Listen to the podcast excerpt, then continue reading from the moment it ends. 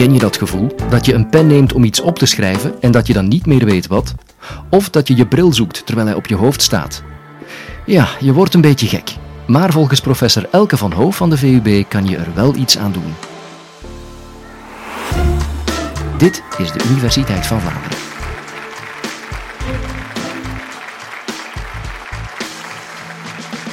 Herkent u de volgende situatie?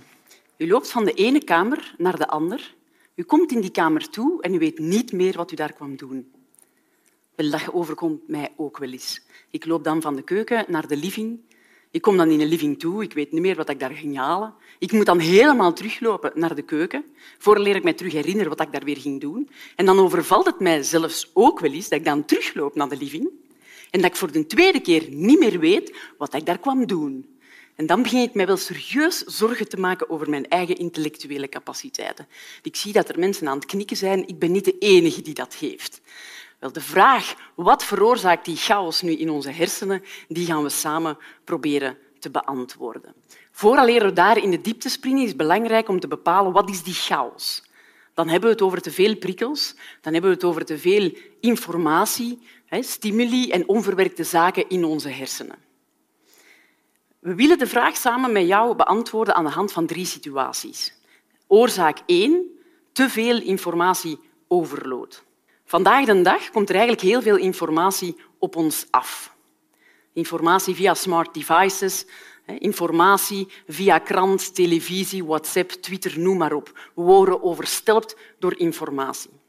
Er is zelfs een nieuwe aandoening die zich daardoor heeft ontwikkeld, FOMO, the fear of missing out of de schrik om iets te missen. Of, heel simpel gezegd, het vergaren van informatie, verzamelwoede van informatie. Nu, hoe ontstaat die FOMO? Daar hebben ze onderzoek naar gedaan in Yale. En daar hebben ze gezien wat er gebeurt in de hersenen wanneer we informatie willen loslaten. En ze hebben daar gezien dat er twee hersengebieden worden geactiveerd. Met name de anterior cingulate cortex en de insula. Net, laat dat nu net twee gebieden zijn die eigenlijk activeren bij pijn. Dus als je nu een keer goed pietst in je arm, dan gaan die gebieden activeren.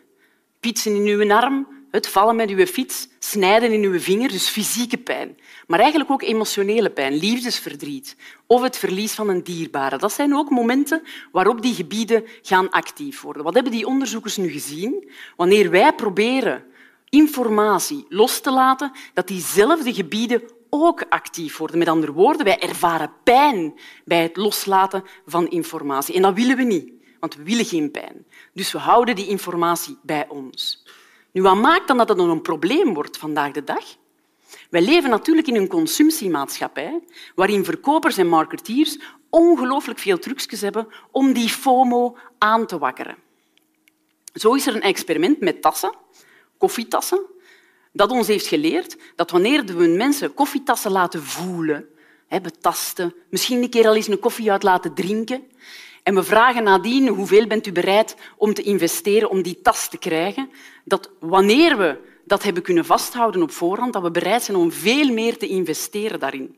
En meer nog, hoe langer dat we ze hebben mogen vasthouden, hoe meer geld dat we er willen aan geven. En hetzelfde gebeurt eigenlijk in onze hersenen. Met name hoe beter dat de informatie is afgestemd op ons, hoe meer dat we willen investeren om die informatie te krijgen en vast te houden. En dat verhoogt naarmate dat we die informatie meer zien. Denk maar aan Facebook, waar u al de reclametjes ziet passeren. En hoe frequenter dezelfde boodschap naar voren komt. Dat is trouwens ook de hele basis waarop heel wat van onze winkelketens hun organisatie in de winkel veranderd hebben. Hè.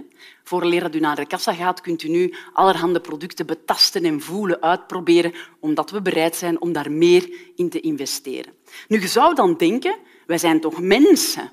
Wij kunnen zelf nadenken. Wat maakt dat wij geen weerstand kunnen bieden aan al die trucjes? En dan moeten we gaan kijken naar dopamine. Dopamine is een goed gevoelstof in onze hersenen dat eigenlijk blijdschap en genot veroorzaakt. Dus elke keer als wij informatie binnenkrijgen, komt er een shot dopamine in onze hersenen. Die gaat daar een roes veroorzaken, waardoor we steeds meer van die roes willen krijgen. En dat maakt dat eigenlijk enorm verslavend. Dat maakt dat we heel veel informatie snel gaan vergaren en dat risico bestaat dat we te veel informatie in onze hersenen krijgen. Dat is oorzaak één van die chaos in ons hoofd. De tweede situatie die zorgt voor chaos in ons hoofd is dat we die informatie dan niet verwerken. Onze hersenen zijn in staat om best veel informatie op te nemen en daar dingen mee te doen. Daarvoor is dat gemaakt. Dat is een, een systeem dat helpt de wereld te registreren en ons gedrag daarop af te stemmen. Dus in principe is er eigenlijk niks mis mee. En we hebben daarvoor ons informatieverwerkingssysteem. Dat bestaat uit drie fasen. We moeten informatie binnenkrijgen.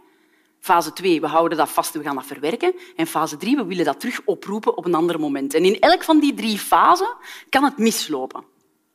Vandaar dat wij mensen aanraden, wanneer ze nieuwe kennis willen opnemen, om eerst inzicht te krijgen in die informatie, te begrijpen, met andere woorden, waarover het gaat, om dan die informatie te structureren en dan steeds opnieuw te herhalen. Studenten hebben er bijvoorbeeld alle baat bij om hun leerstof in blokjes te kappen, daar structuur in te brengen en dan langzaam maar zeker steeds dezelfde stof te herhalen. Dat geeft de hersenen de tijd om dat eigenlijk op te slaan.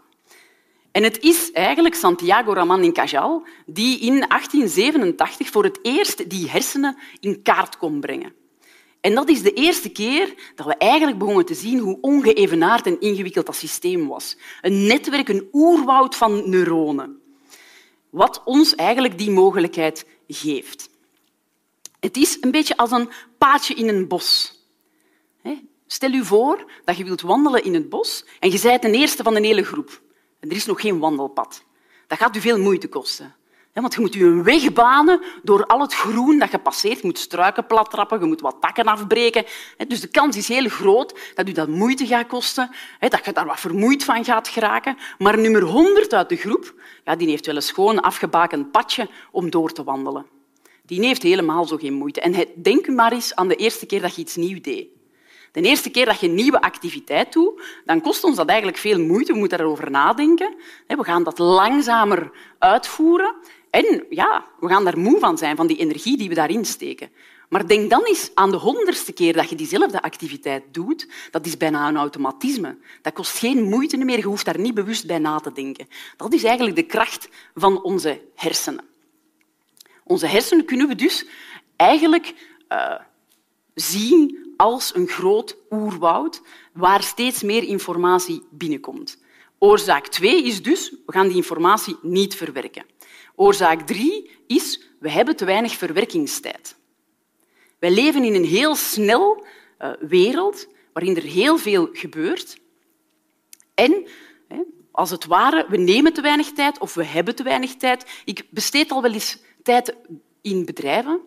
En als ik dan in die bedrijven binnenkom om negen uur, dan gebeurt er iets verrassends. In die bedrijven die beginnen met vergaderen om negen uur.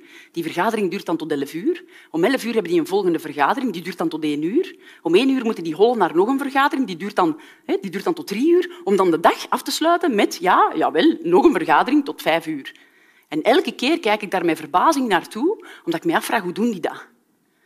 Hoe organiseren die mensen in die bedrijven hun leven zo dat ze zo'n meetingmarathon kunnen doen? Maar we hebben dus te weinig tijd tussenin. En dat veroorzaakt al wel eens problemen. Uiteraard, de context waarin we dan die informatie willen gaan verwerken is ook van belang. En daar is onderzoek van Princeton. Die hebben getoond dat we eigenlijk uh, best ook onze context afstemmen op de taak die voor handen zit. In Princeton hebben ze gevraagd aan deelnemers om een bepaalde taak af te werken in een welbepaalde tijdspanne. En de ene groep mocht dat doen in een ongestructureerde omgeving en de andere groep moest dezelfde taak doen binnen dezelfde tijd in een gestructureerde ruimte. En wat kwam er dus als resultaat? Dat de deelnemers die diezelfde taak moesten doen in een afgebakende tijd, maar in een gestructureerde ruimte, veel betere resultaten hadden dan diegenen die dat moesten doen in een ongestructureerde ruimte. Wat hebben de onderzoekers bevestigd? Is dat eigenlijk die ongestructureerde ruimte met rommel en afleiding in competitie gaat met uw aandacht, concentratie en uw focus. En hetzelfde gebeurt in onze hersenen. Als we bezig zijn met van alle dingen tegelijkertijd, je denkt maar op het werk, je zit te werken aan uw bureau, ondertussen pingelt daar uw Outlook omhoog en zeg jij bereikbaar, moet je telefoontjes pakken. En als je dan in open space durft je ogen op te heffen, dan raakt je verzeild in allerhande praatjes Dat gaat ook daar steeds uw aandacht naar getrokken worden. En dan worden we veel minder efficiënt in wat we doen. Laat ons dat eens ervaren. Ik ga u vragen een simpel testje te doen. Ik ga u vragen, zijn er linkshandigen in de zaal? altijd linkshandigen, die doen het met linkerhand, linkerbeen, rechtshandigen, rechterhand, rechterbeen. De opdracht is heel simpel. We gaan onze rechterhand nemen, of de linkshandige linkerhand, hè, en we gaan het cijfer 9 schrijven in de lucht. En het is schoonschrift. Hè. Dat wil zeggen, je moet een bolletje hebben en dan zoef, een schookrolletje naar beneden. En je doet dat een paar keer. Ja, doet dat maar een paar keer. Ja, ja, vol, vol enthousiasme. Ja, totdat u denkt, Elke, ik kan het hoor. Als u denkt, ik kan het, dan stopt u daarmee en dan neemt u uw been, uw rechterbeen of uw linkerbeen. En dan gaan we dat opheffen in 90 graden. Sommigen al een uitdaging. 90 graden wil zeggen een hoek, een rechte hoek omhoog. En dan gaat... Nee, dat is geen 90 graden, meneer. Dat is een hoek 90. Dat is een rechte hoek.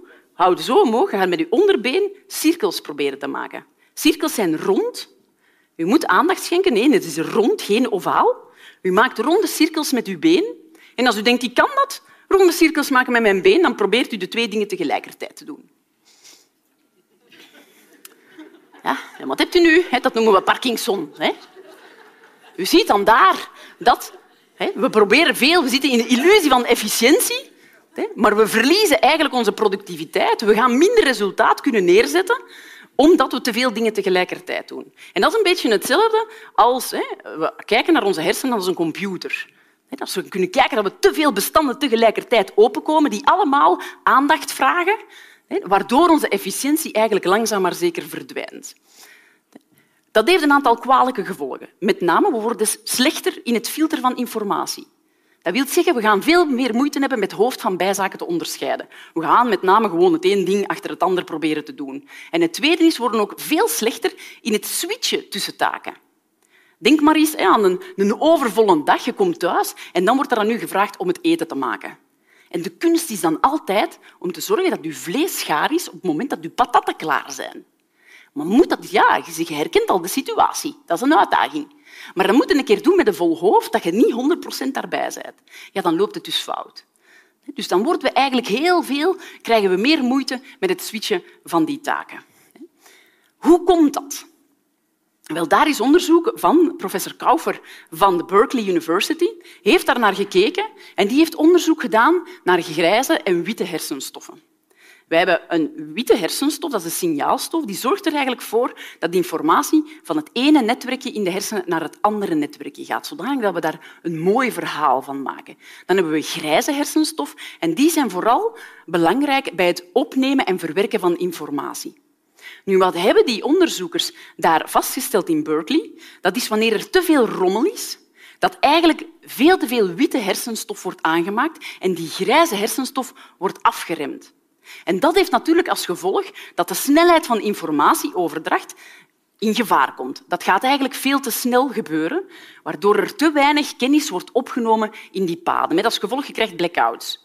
Of met als gevolg, ik loop van mijn keuken naar mijn living, ik kom in de living en ik weet niet meer wat ik daar aan het doen ben.